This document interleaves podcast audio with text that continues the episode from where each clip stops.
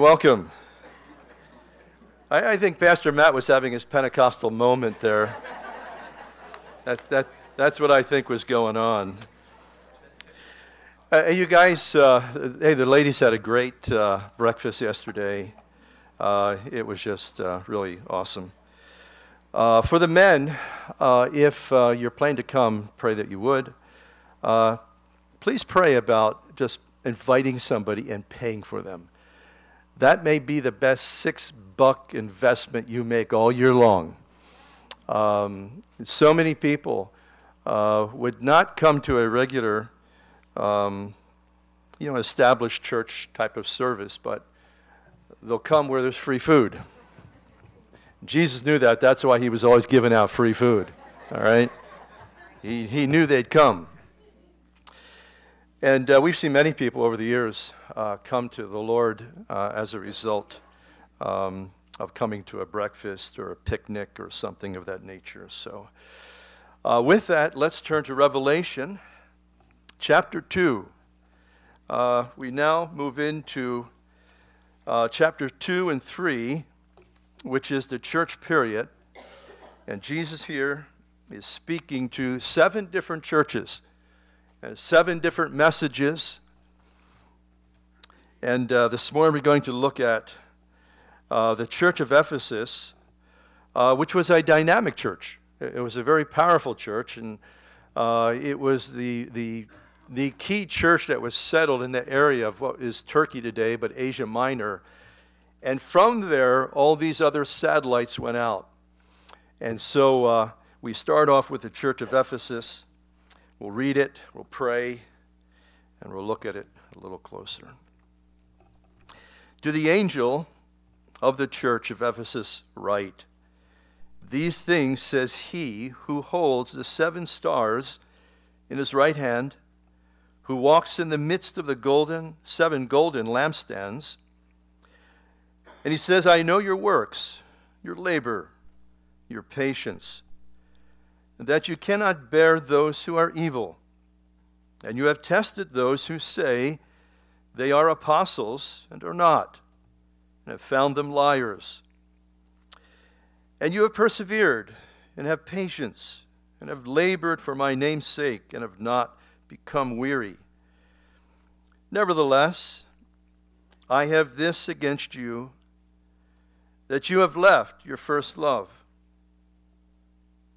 Therefore, remember, therefore, from where you have fallen, and repent, and do the first works, or else I will come to you quickly and remove your lampstand from its place, unless you repent. But this you have, that you hate the deeds of the Nicolaitans which I also hate. And he who has an ear, let him hear what the Spirit says to the churches. And to him who overcomes, I will give to eat from the tree of life, which is in the midst of the paradise of God. And Lord, we look to you this morning, and we realize, Lord, there isn't any church that's perfect.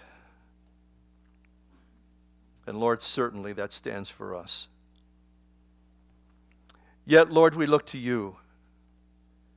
For, Lord, we're told here that you're speaking to the church. You're speaking to us. You're speaking to all churches. And how I pray that you would help us, Lord, to continue to, to walk in love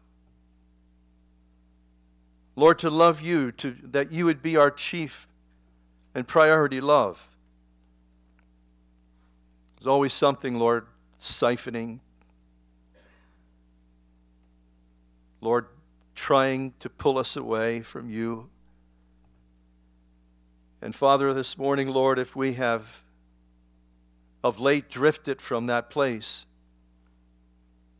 and we find all these other things that have kind of grown into our lives. Lord, may you reveal that to us.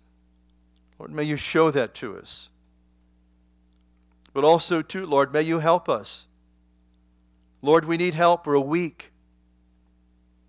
We so often, Lord, give in to the wrong things. And we need the blessed help of your Holy Spirit. Father, we thank you that you love us so, that you died on the cross to bring us into relationship with yourself. Lord, help us, we pray. Lord, uh, if we have drifted, and we do, Lord, we don't want to hide anything. Lord, want to be open, want to be honest, want to be transparent. We know that therein lies the victory. Lord, when we simply call it for what it is. And we allow you, Lord, our great physician, our shepherd, our Savior, our God, to extract the things that are not pleasing to you. Lord, forgive us. Forgive us for those things, Lord, that have broken your heart those things that have grieved your spirit, that have quenched and extinguished, Lord, the flame of love. Lord, the light that we've once had. We want it back, Lord. We need it back. Our world is in rough shape. We need to be Lord, in that place, Lord, where you might use our lives. So, Father, I pray as we consider, Lord, these things, may there be insight, may there be application. Lord, may there be obedience. Obedience, Lord, to you. Lord, may there be, if there's anything impure in our lives. May it be removed. May there be a stake driven into the ground today. Lord, a new beginning, fresh faith, new hope. Lord, new power. These are things that, Lord, we can't fake, we can't manufacture. But there are things that, Lord, are simply produced in our lives because they come from you, Lord. You're the source, you're the life, you're the power. Meet with us now, Father, we pray. In Jesus' precious name, amen. Uh, we entitled uh, our message this morning, Why Love is Important. It seems to be that the Holy Spirit so often bringing us back to this theme of love, you know, the love of God, the need for it. We can't really love anyone else when, when we're out of sync, you know, with Him. Uh, how can we really love, you know, those that are around us? And it's so vital, so important. You know, the ancient world was filled with so many churches, but we find here that the Lord uses simply, He singles out, He chooses only seven churches to represent the conditions of the church that would prevail throughout church history. That's, what the, that's one of the things that these seven churches stand for. They represent the conditions that would prevail in all churches throughout history. And also, too, these seven churches, they represent seven time periods, seven stages you know, of the church uh, and what the church would be like, and as they would, it, it basically, it's prophetic, you know, of what would take place in churches throughout the church age. And uh, this first uh, period here, the Ephesian period, uh, it's believed that took place from the inception of the church in the, in the first century uh, to somewhere of uh, somewhere around 160 or 170 AD. Now, as we, we start this little letter here in, in chapter 2 to uh, the Ephesian church. Um, it is basically given to the angel. And as if you were here last week, remember, uh, I do not believe. Um, I, I, I, th- I, simply believe in the literal um, words here, it's, it's to the angel.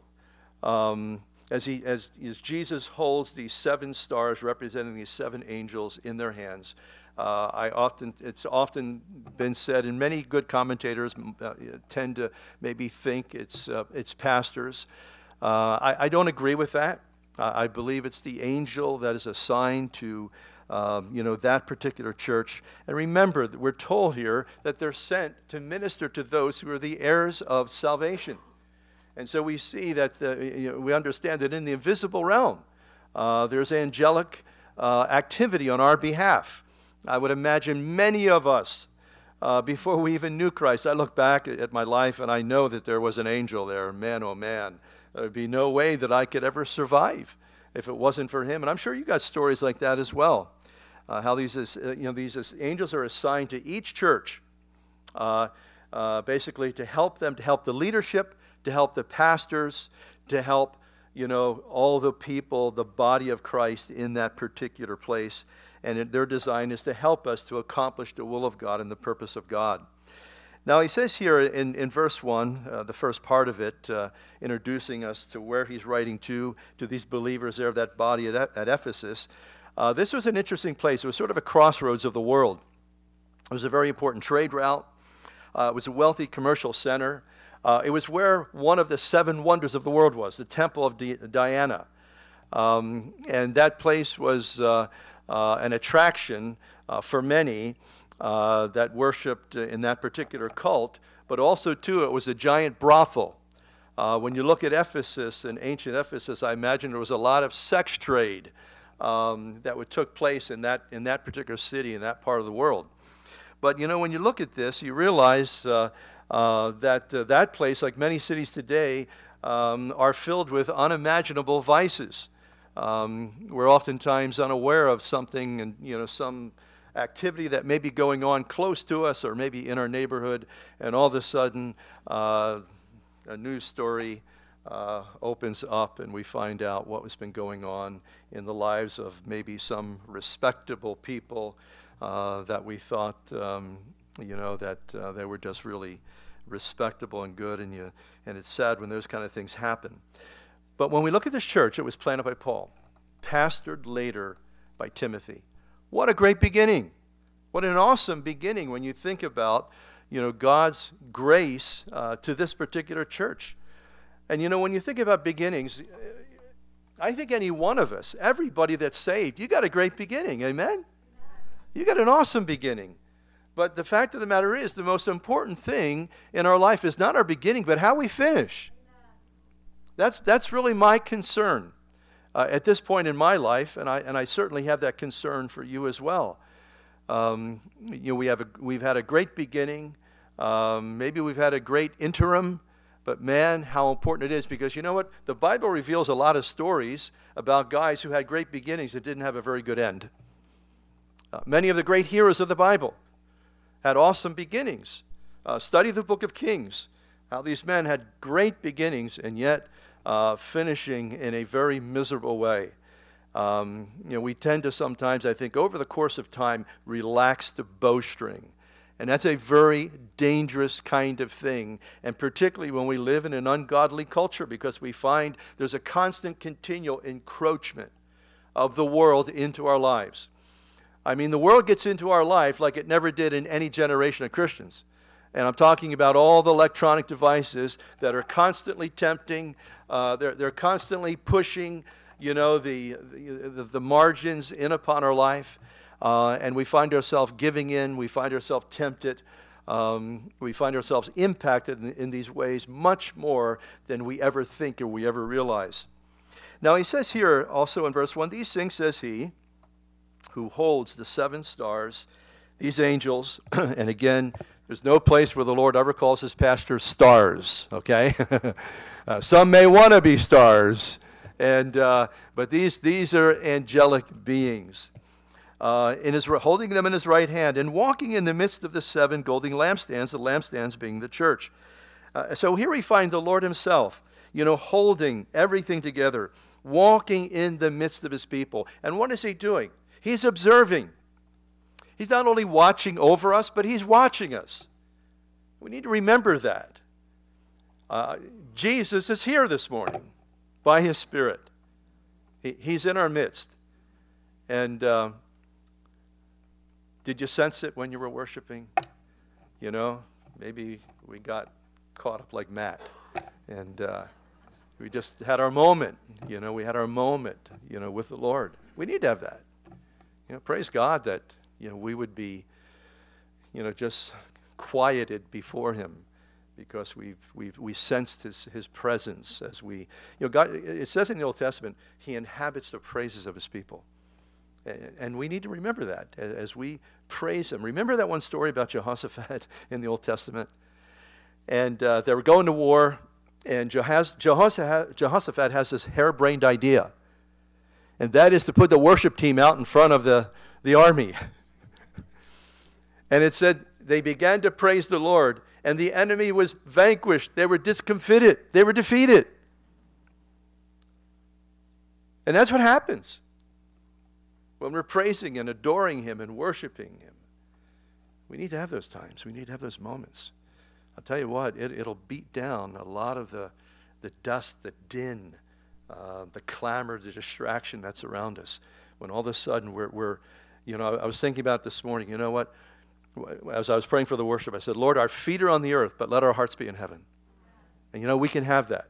We, we can have those kinds of times where, you know what, our feet are firmly planted on the earth, but man, our heart, our minds are in heaven.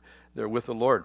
Now, here's a, he begins his affirmation in verse 2 where he says, I know your works, your labor, your patience. See, these believers were committed hard workers. They labored for the kingdom. And when there was some kind of need in the body, man, they simply, they, they, they volunteered. In, in Ephesus, uh, the pastor didn't have to pull any teeth uh, to get folks to do things. These folks were just simply, they were, they were laboring folks. They were working hard. Uh, they were looking for opportunities to serve God in any particular way that they could. They persevered in very difficult situations, and very simply, they hung in there. They, they, they hung in there uh, when things got tough, when things got difficult, uh, they didn't walk away. Uh, the, a beautiful commendation to these, to these uh, believers in Ephesus. And, uh, you know, I, I think uh, also, too, we need some of that toughness, don't we? some of that toughness in this, in this effeminate society. isn't it, though? Isn't it just becoming more softer, more effeminate, you know, our culture? And uh, that's why I think, you know, that's why I think, and, and, and be careful that, you know, when God brings circumstances in our lives to toughen us up, He does that. I mean, the Bible teaches us that He very clearly brings, you know, experiences and trials and testings in our life, and He's trying to put some fiber into us. And, and we live in a very soft, effeminate kind of culture, and we need to be very careful. You know, Jesus could be soft and tender and loving, but he could be tough as nails. He could be tough as nails. And, and we, can, we can have that. Sometimes, you know, isn't it amazing how human nature gets extreme? It tends to extreme, one extreme or the other. And, and the beautiful thing about knowing Christ is you can be tough, but also, too, you can be tender. Uh, the beautiful balance, the beautiful balance of the Spirit of God at work within our lives you know, as we as we interact with our culture, you know, with our society. Because I think that, you know, in a sense, you and I are the best advertisement to become a Christian. Well, let me put it this way. we may be the best or we may be the worst.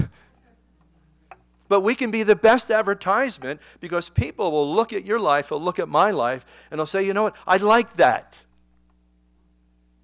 I like that. Or, or people will say about our life, uh, you know, maybe I don't agree with that, but I respect that. And, and there's something about when the Spirit of God is at work within a person's life, we tend to have that effect upon them. We don't want to have a negative effect. We don't want to be, you know, we don't want to be beating people on the head with the Bible. We want to be living the Bible. We, we want to be living it out. We don't want to just be pointing to people, you know, you're doing this wrong, you're doing that wrong. Man, I'll tell you what, that's one way to push people away from Jesus.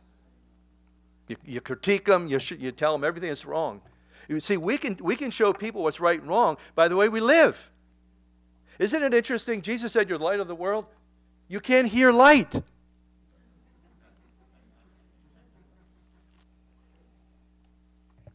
can't hear it. But man, you can see it. You can see it at work in the lives, in the hearts of God's people. Now, it goes on to say this second uh, uh, affirmation.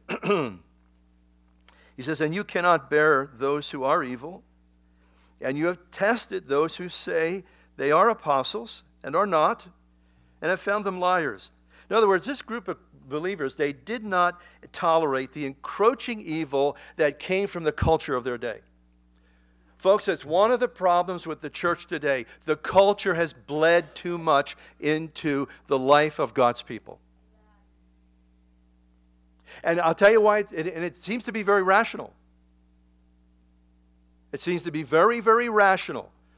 Because I, I, I travel in pastor circles. I, I want to be a better pastor.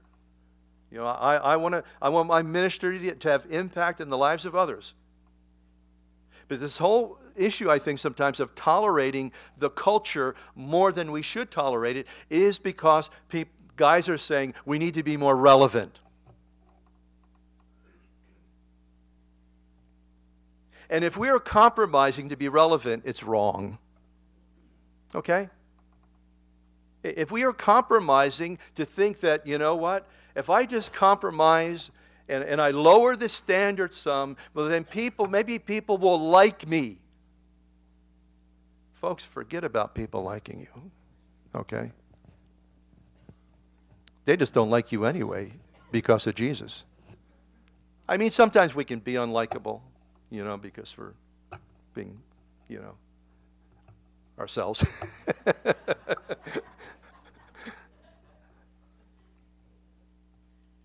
But there's a dynamic there, really, as we walk with the Lord, that, that we can have impact in people's lives. And, and it's not lowering the standard, it's not compromising.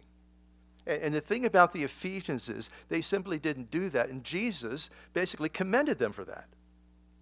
They didn't allow the culture to come in and make them so incredibly relevant that maybe they'll like the church, maybe they'll like us. And that's the wrong, that's the wrong approach. We need to speak the truth in love. That's what we need to do. Because we can, you can speak the truth the wrong way. You, you can speak the truth the wrong way. You can say the right thing in the wrong way. Wrong spirit, wrong tone. You need to speak the truth in a loving way. That is what is going to have impact. So these believers, these guys were hard workers, they were committed. And basically, they were committed for the kingdom, to the, to the, to the kingdom, what God uh, was, was doing.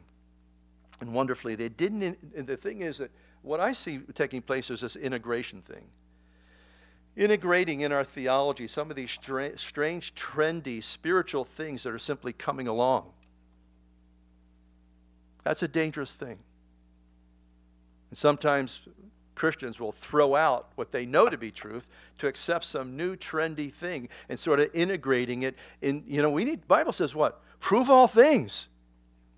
Uh, test all things and, and, you know, hold on to that which is good. I think that's something that new believers tend to do more than others, simply because they're simply hungry and uh, they want everything you know that God has. But sometimes you know Satan is very clever, where he sends these these winds of doctrine, these weird teachings that that they appeal to human nature only. They appeal to the flesh, and they're strange and trendy. And well, you know, by golly, they're doing it down the street. You know that they've embraced it. And I think we need to be careful. These guys, they were discerning. And I've said this before, I think you've heard me say it. That one thing I really believe that is missing today in many churches, and particularly in, in uh, new Christianity, is discernment. We need discernment. We need to be a discerning people. Now, you may not have the gift of discernment, some people do. But you can become more discerning by knowing your Bible, knowing His scriptures, knowing the Word of God, because that becomes the grid. That becomes the grid, if you will, that when it comes into our mind, it's, it's taken through the grid of truth. It's taken through the Word of God. It's strained, if you will. It comes through that. Because there's a lot of crazy, goofy things out there that may sound spiritual, but they can be devastating. Look what Paul said uh, to the Ephesians when he was traveling. He couldn't quite make it, so he called for the elders of the church in Acts chapter 20 he, he, the church is, was settled in, in Acts chapter 19. And Paul was kind of coming by in the Aegean Sea, and he can't make it then, so he, uh, he arranges to meet the, the elders there at Miletus. And it says in uh, Acts 20, verse 28, he says, Therefore take heed to yourselves and to all the flock, among which the Holy Spirit has made you overseers to shepherd the church of God, which he purchased with his own blood. For I know this, that after my departure, Paul saw that it was going to happen not even long after he left. And it did.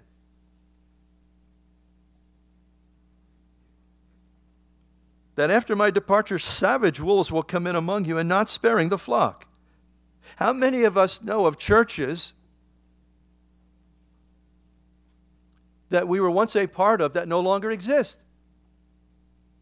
Church I was saved in. It's gone. It's a jewelry shop.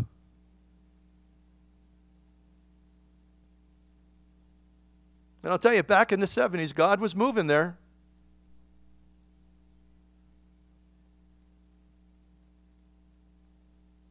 And from among your own selves, men will rise up, speaking perverse things to draw away disciples after themselves. Therefore, watch Remember that for three years I did not cease to warn every one night and day with tears. So now, brethren, I commend you to God, to the word of his grace, which is able to build you up and give you an inheritance among those who are sanctified. See, Paul simply committed and commended them to what? The Word of God. We need to have the discernment Folks, are you reading your Bible during the week? Hey, we're thankful you're here, but you need to be reading your Bible during the week. You need to be getting a steady diet, a constant diet. Maybe your schedule is so that you can't attend a, a Bible study, but it shouldn't stop you from reading your Bible. It's going to help you to discern what's good, what's, and there's always something coming. I, I, I'm amazed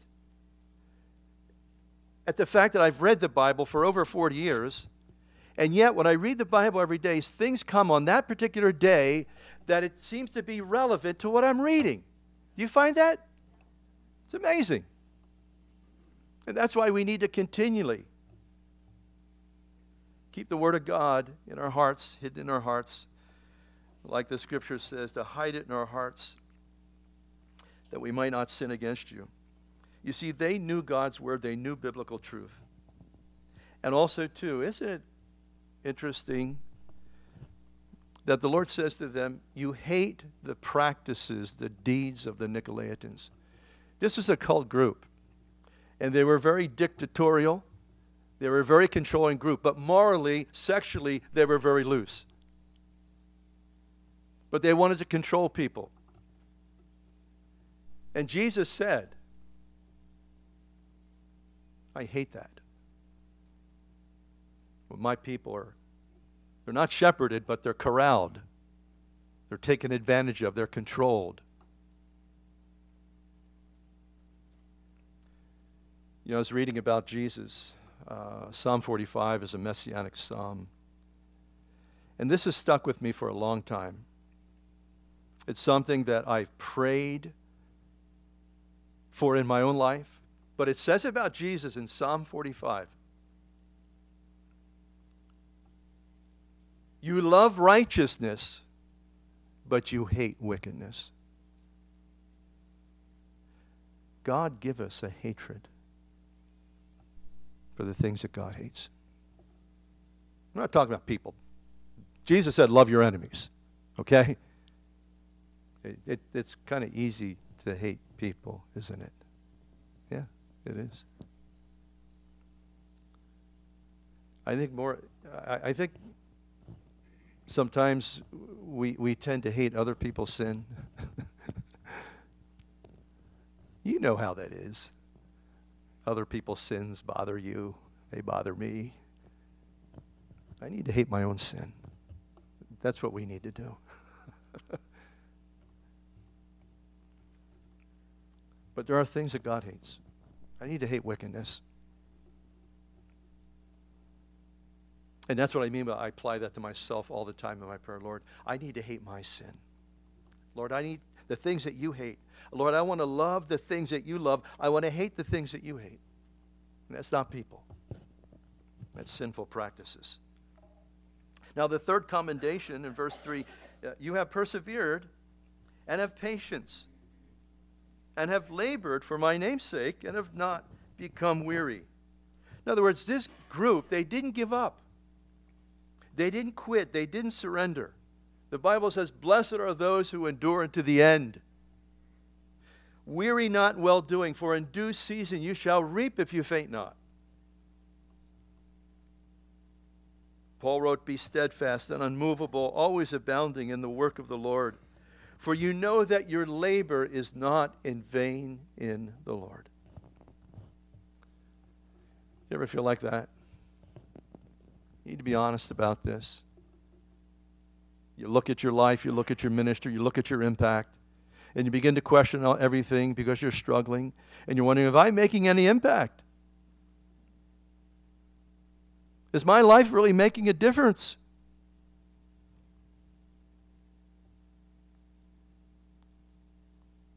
I hope that wasn't South Korea. I mean, North Korea.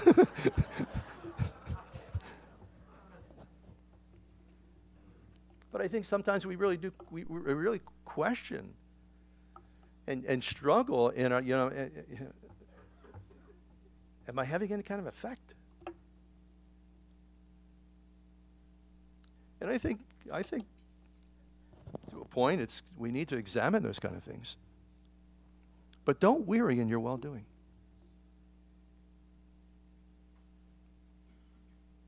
Don't give up. Don't quit. I think the easiest thing to do is to, to, to quit doing what the Lord called you to do. So many people are quitting their commitment, giving up their vows, the promises they made to God. That's the one thing you shouldn't give up. Our, our commitments to Him, our promises the, the, the vows that we made. There are some things that we do need to quit. Amen? there are some things that we do need to give up. That's the things we need to, to, to quit on, not the Lord. But they weren't. Now he has only one critique.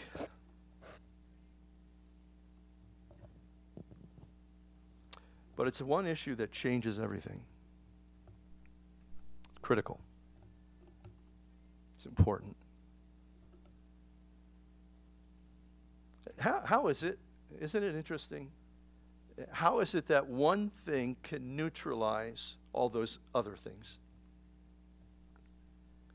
How is it that one issue can neutralize and make of no effect all these other good things that he just spoke about?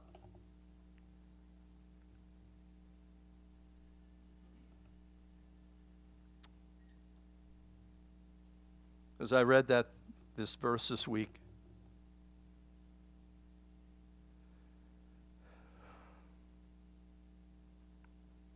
Because I think we have to ask ourselves is this just a corporate admonition? No, I think we have to take it personally too. I think we have to apply it personally. Because each one of us are a unit that makes up this corporate body. And when each one of us as units, in a sense, are taken out, doesn't it have the overall impact, corporate impact, collective impact? Yes.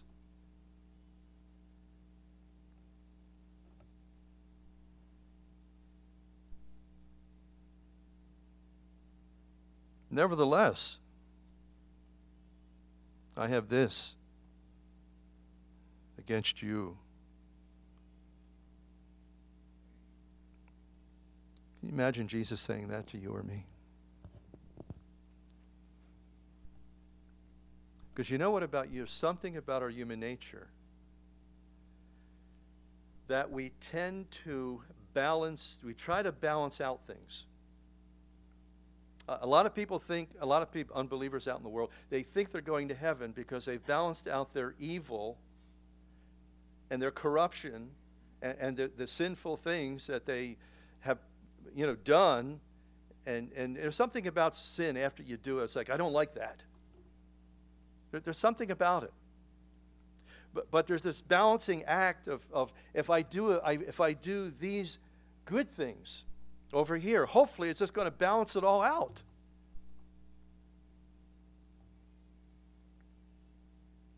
And it's a delusion. Yes, we need the good things. Praise God. We, they're important, they're vital.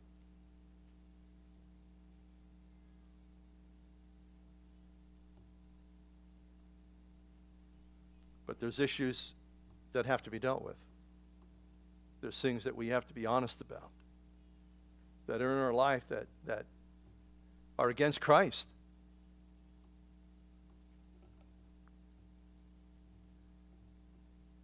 I have this against you that you've left your first love. Now, they, he didn't say they lost it. When you lose something, you can't find it. Anybody lose their cell phone this week? Anybody lose their key fob this week? Is it just Margie and me?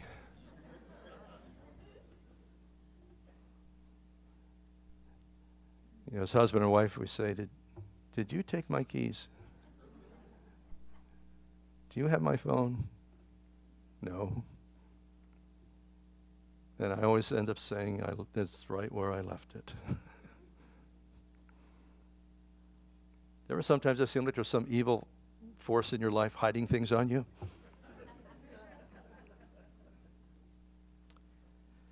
See, they hadn't lost it. He said they left it. They left their first love.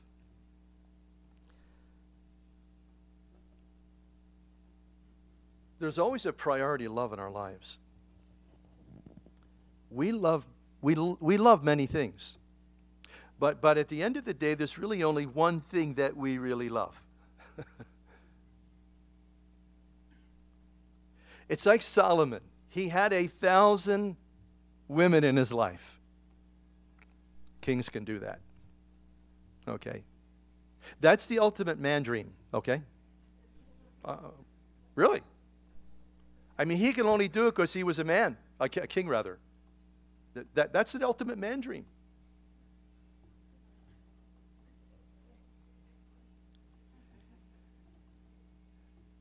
700 wives, 300 concubines. But you know he only loved one. He loved the, he loved, and the Song of Solomon tells the story.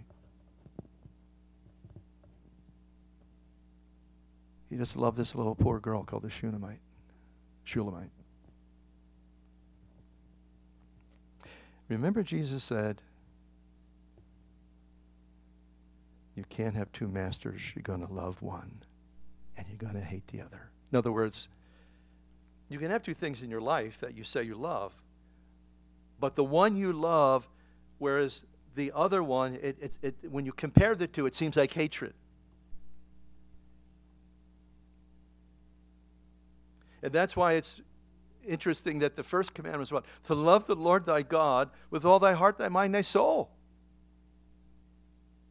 See, he needs to be the priority love. And there's always, you know, and Satan knows this.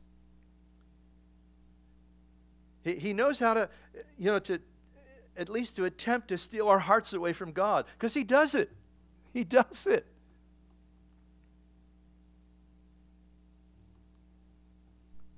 And I would venture to say every one of you, including me, at one time or another, has left their first love. And it can be a subtle, It usually is. It's usually a drift, isn't it? It's usually a drift. At one time, we can be so passionately in love. I, I, Marge and I tend to watch some of these uh, mysteries, excuse me, on TV. And they're often they're, they're murder mysteries. You know, Dateline, uh, 48 Hours, things like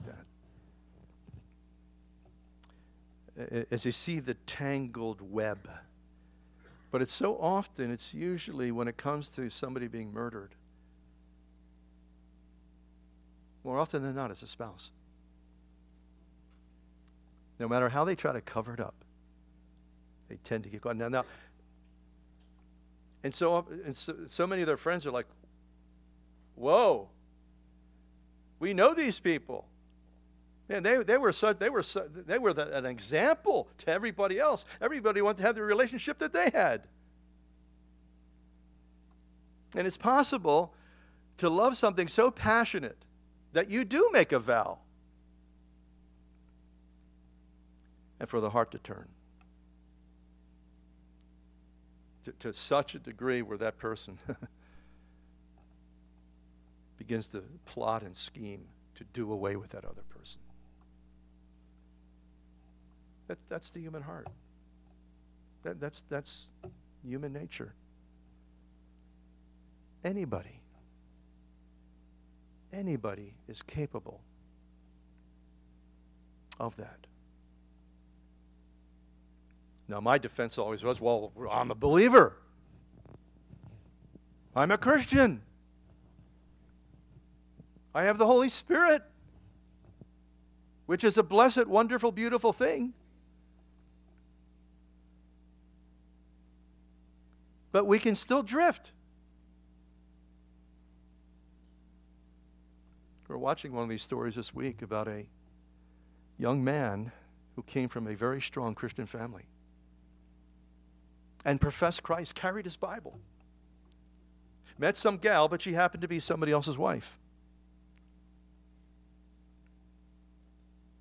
Began to talk to her about the Lord and the Bible. And they both end up plotting the death of her husband, where he did it. And I'm convinced he was a believer. Because when I saw the, his confession, uh, on the court, uh, on, on, the, on the witness stand, just honestly pouring out his heart that he was absolutely wrong. Now, it may, fa- may be difficult for us to fathom how somebody as a Christian could get to that point. But the point is, it's possible. And that's why, folks, we need to stay close to Jesus.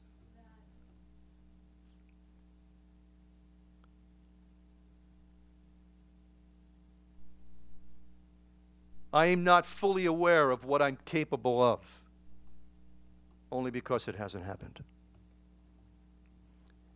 And I've said this before on my gravestone if I don't get raptured. Honey, write this down. my epitaph. Uh, I'm not planning to die anytime soon, but I think about these things. You know what it's going to be? Part of it's going to be three simple words He kept me. He kept me. And you know what, beloved? He's keeping you too. He's keeping you too. Praise Him for that. Thank Him for that. Stay close.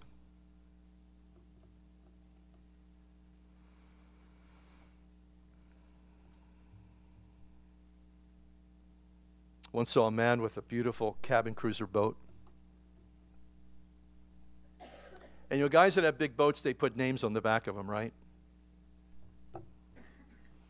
And I had to chuckle when I saw it. But the boat was called The Other Woman. Kind of wondered how his wife felt about that. And it's easy to have all these different things. You know, the book of Ephesians is interesting because the Holy Spirit knew, folks, the church of Ephesus died. It died. Eventually, it died. In every chapter, love is mentioned in the book of Ephesus. And the very sign off, the very signature at the end is about staying in love because the Lord knew it. Because it wasn't just the, the, the issue, the problem of the Ephesians, it's all of our problem. It's too easy to fall out of love with Christ. Remember Jude before we got to Revelation keep yourselves in the love of God. But I'll tell you what, folks, it's incumbent. The love of God is there for us. Jesus loves us in such an awesome and deep way, but we have to keep pursuing Him. We have to keep going after Him. We have to keep the flame of love kindled. Now, anybody that's married knows all about this, don't they?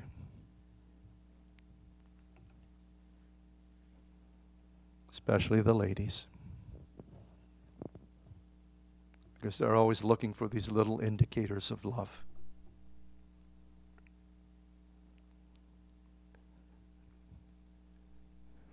Do you guys struggle with that?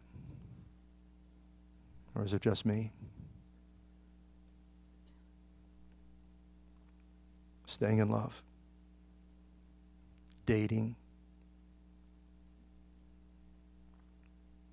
I tried my best for Margie and I to always do things together.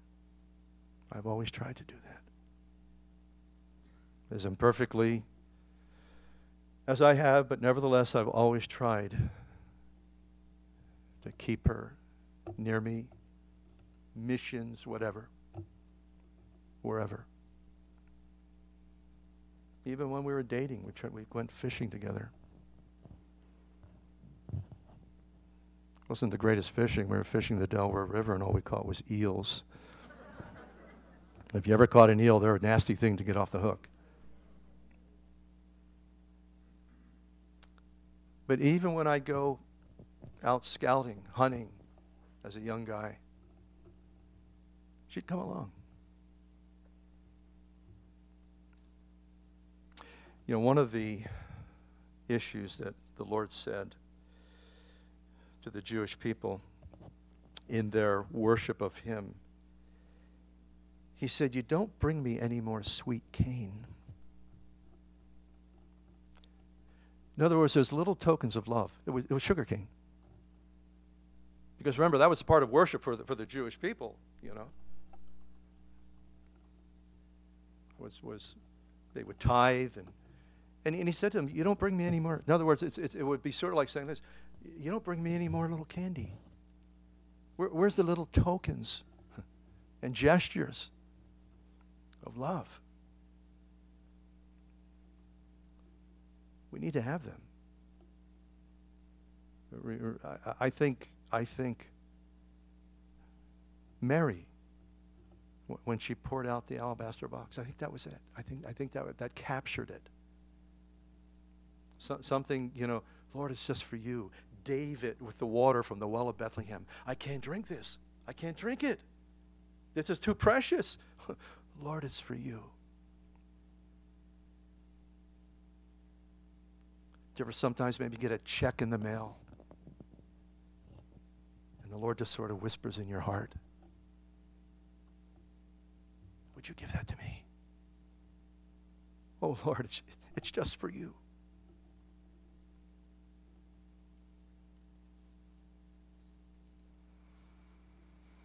Now, here's the danger is that, you know, when we lose the power of true love, we stop loving the things that God loves. And namely, you know what that is? People. Because the way the heart is designed, if I don't love Him,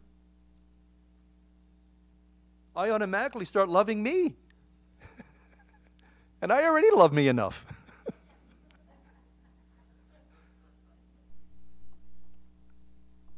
Isn't it interesting the Bible says about, you know, uh, loving others as we love ourselves? There's a presupposition there, isn't there? To love others as I, he's not saying, you, you know, we do love ourselves, and God knows it. But to love others as we love ourselves. And, and what happens is, is life goes back to a very dull routine, gets mechanical. Our joy uh, basically begins to wither up. And you know what happens? Very simply, as Jesus says here, the light goes out. The light goes out of our life. And we start returning to our old critical, cranky ways. Maybe you don't have any old critical, cranky ways. I do. You know what I mean. All of a sudden, we find ourselves slipping back into that no joy. The things of God just begin to sort of wither up within our life. But in verse 5, what we find here, this is the road back home. This is how we get back to that place of first love. You know, the Bible speaks about different roads. Isn't it interesting? There, there's, you know, there, there, there's the road that winds upward, and there's the road to perdition, I was thinking about that old jingle, you know, get your kicks on Route 66. I, I think it's for spiritually, it's get your kicks on Route 666. That's what I think it is. And you know, it's interesting because the devil has all these little detours. It's sort of like tributaries that come off a river, but eventually they find themselves back into the river. And the devil says, you know, well, here, here's a nice little road for you. Here's a nice little path. Why don't you just try this one? As he leads us away from God. Here's the road back. The first thing he says is, Remember, therefore, from the height that you've fallen, the place where you've fallen from. Place where you once were in your love and your relationship with Him. Place where there was just a hunger for the Bible, hunger for the Word of God, a longing to be in fellowship and to be in church and to hang out with God's people. You know, the desire that you had to pray and talk to others about Jesus. I remember. I go anywhere without tracts. Just praying for an opportunity, praying for people. You need to recall those things.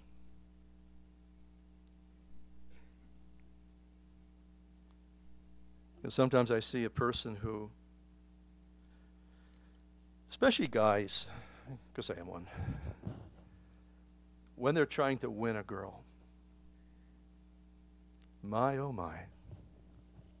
What a man will do to win a woman. He'll shed pounds. He'll spend every last bit of his money. He'll take her places that he can't afford to. Maybe trying to impress her that Baby, if you stick with me, this is what life is going to be like.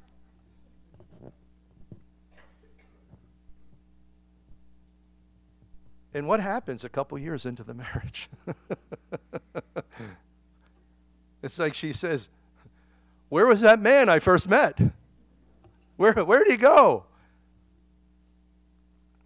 And I think that happens in our relationship with the Lord.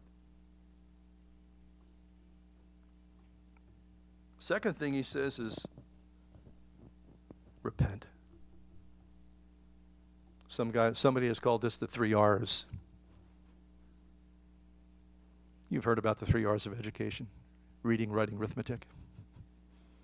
These are the three spiritual R's. get us back on track, get us back in alignment. Repent. In other words, very simply, is this changing our minds. There are things that we need to change our mind about. There are things in our lives, folks, that we need to renounce them.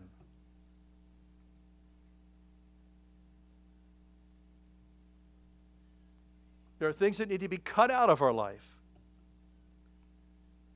not to tolerate them.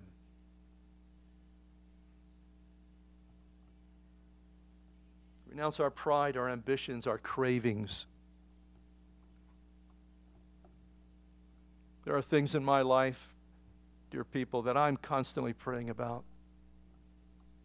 Lord, give me victory. Lord, help me. Give me breakthrough in this area, that area. And, and when folks come to me for, you know, for counsel or whatever, I'll be praying for them for those issues in their life. But there are things that we need to very simply change our minds about. That's what repentance is. It's, it's, the word's metanoia, ha, to have another mind, to think another way. And the obvious is to think God's thoughts, to have our minds renewed,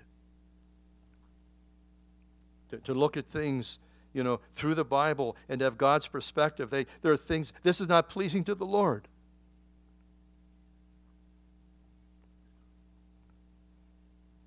And number three, the third one, return.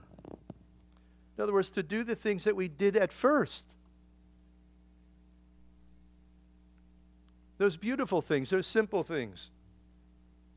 We were talking about uh, some of the early Maranatha and some of the early Christian music. You know, back in the 70s when Christian music was, contemporary Christian music was just birthing and becoming, you know, really just its, its mere beginnings. And I remember some of that stuff. So simple, so uncomplicated. Some of the greatest worship times were just with a guitar, one guitar.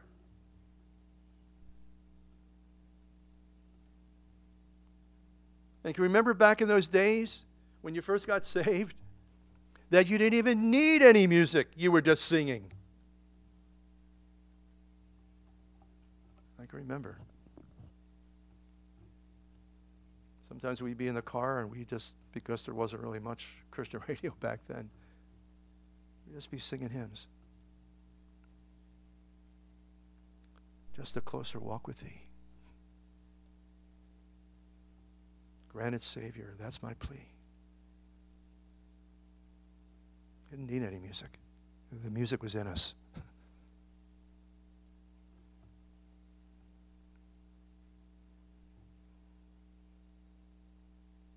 Malachi puts it like this Return unto me, and I will return unto you.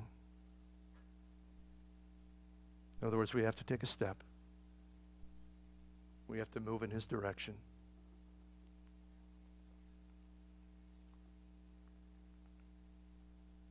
God is always saying, Call unto me.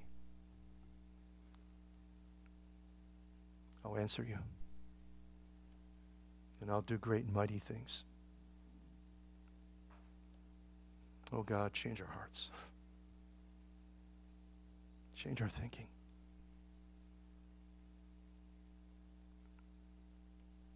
That's one thing the culture is always attempting to do, isn't it?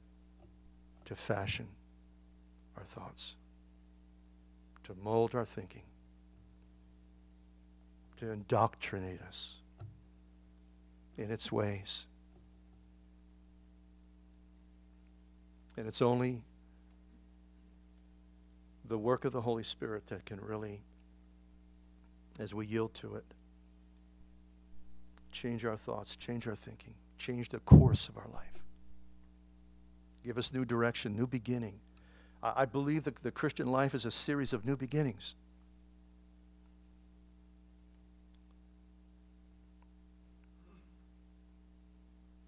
Now he says, I will come to you quickly and remove your lampstand from its place unless you repent. Well, that must have been a shocking message to the Ephesian believers.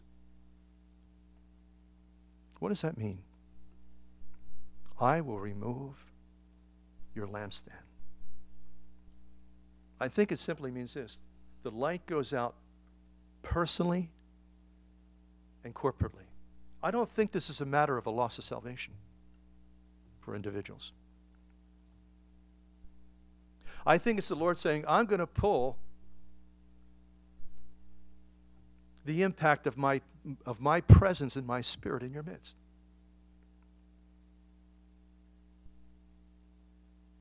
You know, think about all the different, the, the different churches and denominations that were once thriving.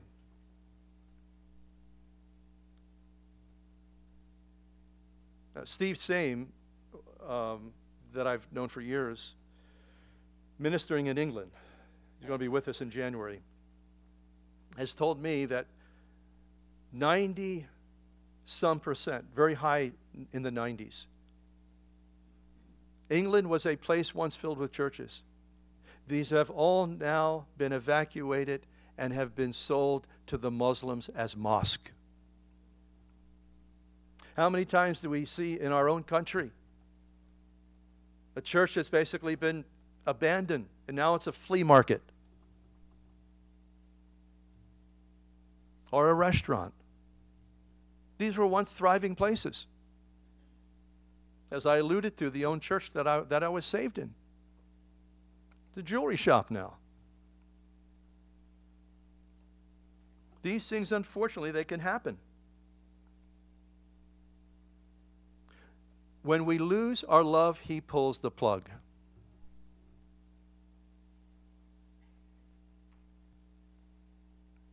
Not a matter of your salvation. But what God does, and you can see it in all the denominations, so many of them, not that every church in that denomination, but so often, so many of these churches, that there's just a deadness and the Lord moves on. You know what He does? He raises up a new wineskin. That's what He did with Calvary Chapel. But if we don't fulfill His purpose, He moves on.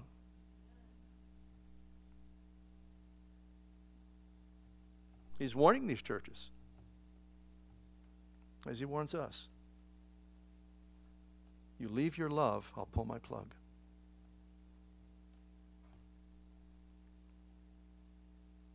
And I've even some, seen some churches in our group go down.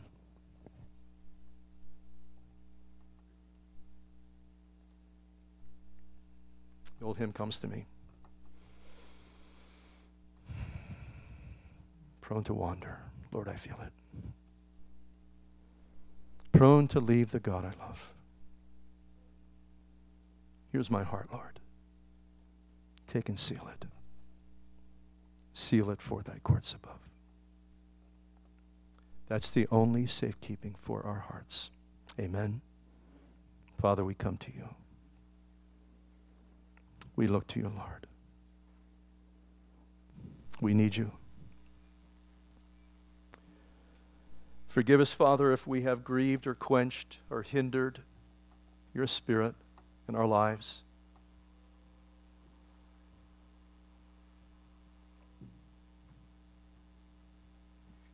Lord, we thank you for your light, your beauty, your presence.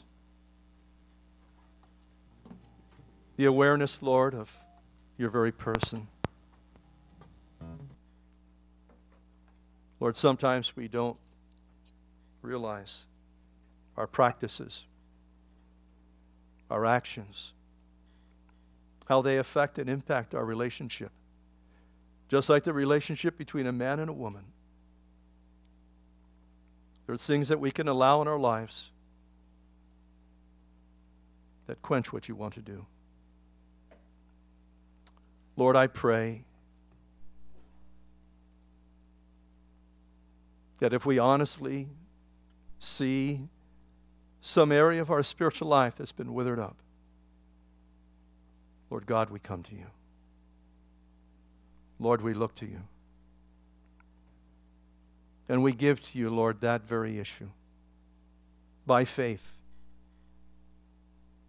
I pray you'd help us to do that, Lord. To keep confessing, to keep giving. Lord, to keep looking for breakthrough. We know sometimes, Lord, sin can so cleave to us, can bring such amazing defeat. But Lord, you said that with you, we are more than conquerors. In spite of our shortcomings, we're victors. That you always lead us in triumph in Christ. We believe that. We thank you for that. So lead us this week. Where there's been defeat, Lord, bring victory. Where there's been a struggle, help us to conquer. We go forth in your name for your honor and for your glory. Amen.